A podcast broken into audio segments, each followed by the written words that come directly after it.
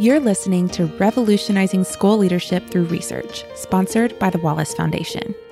School leadership is second only to teaching among school related factors and its impact on student learning.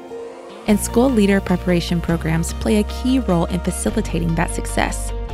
As the leading voice in educator preparation, the American Association of Colleges for Teacher Education, with support from the Wallace Foundation, engages higher education and PK through 12 partners in research, professional development opportunities, and collaborative initiatives focused on strengthening the quality and effectiveness of principal preparation programs.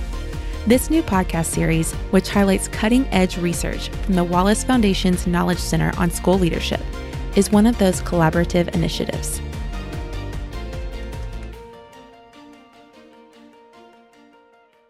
In our next episode, we spoke with the lead author of the Wallace Commission report released in April 2021, The Role of Assistant Principals Evidence and Insights for Advancing School Leadership, Ellen Goldring. In AACTE's conversation with Ellen, we discuss how the role of AP has evolved, and therefore how we as educator preparation professionals should evolve our training of them. The current climate expects principals to be superhuman if they are to be effective, which is why it's more important than ever to rethink how to position APs to drive student achievement and equitable school culture.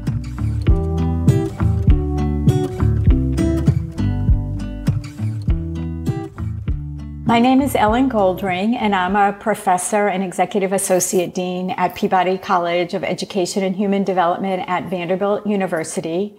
And I do research on school leadership and how policies influence district, state, and local leadership in education. The Wallace Foundation was commissioning three reports. One was on the role of assistant principals, and I and my team jumped on that one because it is unique and an understudied area. We know very little about the role of assistant principals, but yet we know that many schools have assistant principals. And we also know that most principals had experience as assistant principals. So it really spurred our interest to dig deeper into this important role. We have a few really, I think, interesting findings. One of which is over the last 25 years, the proportion of schools with assistant principals has increased from about one third to more than half. And the second finding is that over the past 25 years, the proportion of principals with assistant principal experience has increased from about a half to more than three quarters as well. One significant part of Wallace's work is related to principal preparation and training, but not as much work has been done as it relates to assistant principals training, which is one thing this report dives into in the chapter called The Pathway to Assistant Principalship. Ellen shares some of these findings. As we know from educator careers in general, it's very complicated, but the large majority of assistant principals, of course, were teachers. And often teachers are, we use this word and the literature uses this word tapped to consider leadership. And that may mean a principal or, or a peer or someone suggests to them that they might consider becoming a leader, that they would be an effective leader. And then, of course, they go into preparation programs, licensure and certification programs that are required in public schools by the states. I think the quandary here is very interesting in that assistant principals enter principal preparation programs, but yet most graduates, not all, but many graduates first assume the assistant principal role and then they could become a principal if they want to. So the quandary for the training is how to think about principal training that actually includes this assistant role that could be conceptualized as induction or as mentoring, coached developmental process versus something that happens haphazardly Whereas some people go into the assistant principal role, some people go into the principalship role, but yet there's no differentiation in what that post licensure training is or could be. What should pre-service principal preparation programs emphasize understanding that many principals have alongside them in their schools assistant principals.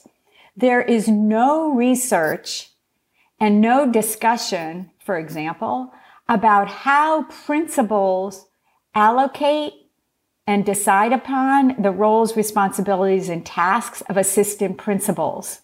What does strategic leadership and strategic management of assistant principals mean for principals?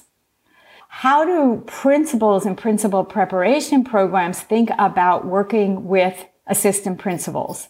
So that's one part of the training puzzle. The second part is this idea about what are principals' expectations for developing and providing career guidance for assistant principals. One of the things that I think assistant principal preparation programs might consider is how to train principals to be mentors and coaches of others, not only teachers, but of other leaders in the school. So that's one whole set of implications for insert for pre-service institutions as they consider a holistic view of the leadership pipeline. So that's a long answer to say the field really needs to rethink, and this was one of our conclusions, and to reconsider how the assistant principalship fits into the vision of development support Another area the report covers is related to AP's influence on school climate. The research confirms the assumption that APs spend a significant amount of time on student discipline, but that certainly isn't all they do. Their influence expands far beyond that into the classroom. The more recent research shows that assistant principals are also moving into the domain of instructional leadership, such as coaching teachers, helping them improve and respond to their evaluation, student teacher interactions in the classroom, not related to discipline. So relying on the finding that APs do spend a lot of time interacting with students around discipline there is the possibility, and there's some limited research that APs can have a very important and positive role in improving the school climate, especially the disciplinary climate, by developing close relationships with students and parents and other adults in the student's family. For example, there was a study that found that being visible in the classroom is associated with reduction in student disciplinary incidents so that's um, one example. We also found a study that principals who are very intensive to cultural inclusivity, bridging home and school settings, observing teachers' classrooms and discussing specifically how teachers can respond to underserved populations or be culturally responsive in different ways. Those are the types of practices that APs can really help in schools that are implementing alternative disciplinary practices such as restorative justice, these are important leadership roles for assistant principals. In conclusion, Ellen summarizes the key insights from the report that most directly apply to our AACTE members and educational leaders as a whole. I would say three possibilities that preparation programs reconsider and consider the standards and goals of their programs as it relates to assistant principals, given that many of their graduates in initial licensure and certification will start as assistant principals, and to think about their training along a career path.